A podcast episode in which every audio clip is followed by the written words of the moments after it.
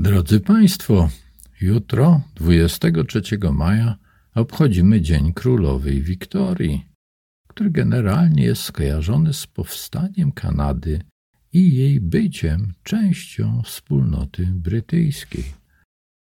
W Albercie ten dzień uchodzi za początek sezonu ogrodowego. Jest to czas przekopywania grządek, sadzenia nowych roślin i ogrzewania się w ciepłym wiosennym słoneczku. Może dlatego większość Kanadyjczyków bardzo lubi to święto. No, może z wyjątkiem niektórych regionów Quebecu. To właśnie w tamtej prowincji przyszło mi obchodzić pierwszy Victoria Day w Kanadzie w 1989 roku, kiedy to z obywatela komunistycznego państwa przeistoczyłem się w poddanego królowej brytyjskiej. Co właściwie oznaczała ta zmiana? Lech Wałęsa podczas uroczystego obiadu wydanego na jego cześć przez królową Elżbietę II w 1991 roku dokonał, jak się wtedy uważało, odważnego porównania, a mianowicie porównał ją do królowej pszczół. Stawał się sugerować, że choć królowa sama nie pracuje, to jednak jej obecność jest absolutnie niezbędna, by w ulu wszystko działo się tak, jak powinno. Wałęsa powiedział wtedy, że Polsce bardzo przydałaby się taka królowa.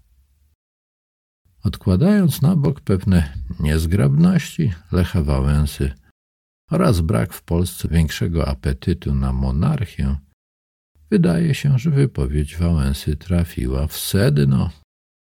Monarchowie brytyjscy, będąc konstytucyjnie głowami państwa, byli świadkami niesamowitego rozkwitu Imperium Brytyjskiego.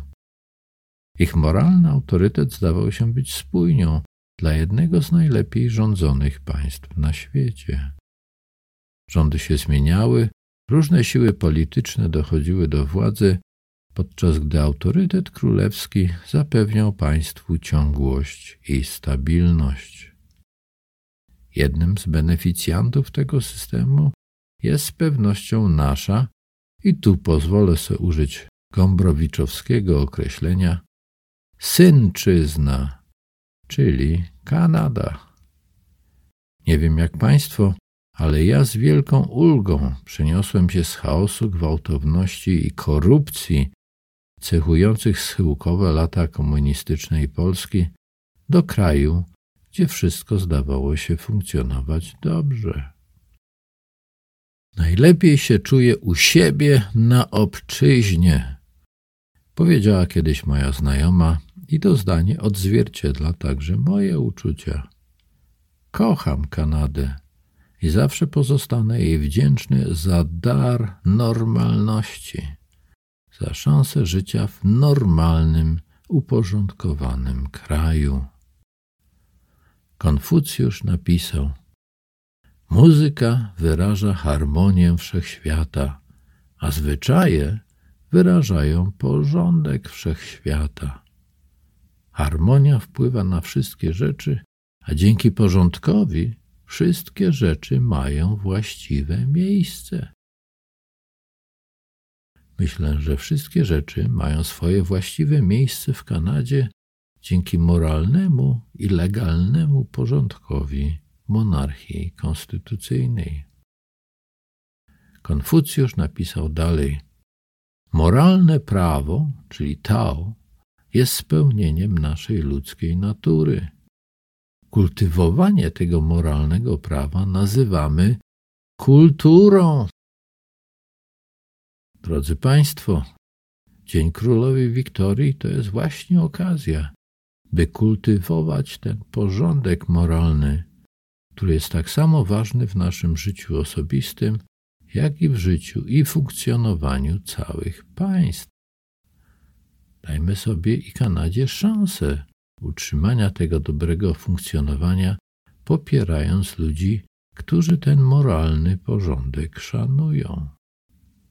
W chińskiej księdze mądrości Hua Hu Ching napisano przed wiekami. dawnych czasach ludzie żyli w spójny sposób.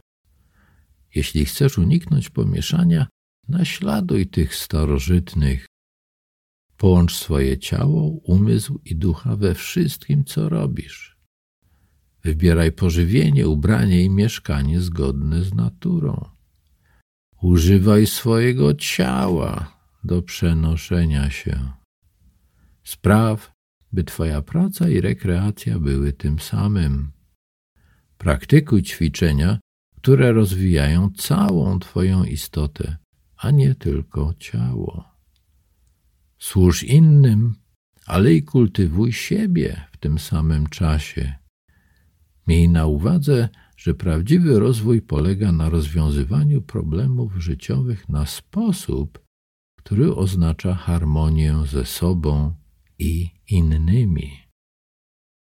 Jeśli będziesz podążał za tymi prostymi, a zarazem starymi prawdami, będziesz nieustannie odnawiany. Drodzy słuchacze, połączmy swoje ciało, umysł i ducha dla harmonijnego funkcjonowania naszej kanadyjskiej synczyzny. I oddajmy też cześć królowej, której moralny autorytet stoi na straży tego dobrego funkcjonowania. Innymi słowy, drodzy słuchacze, God save our gracious Queen. Prawdzie, prostocie i miłości Piotr Raiski.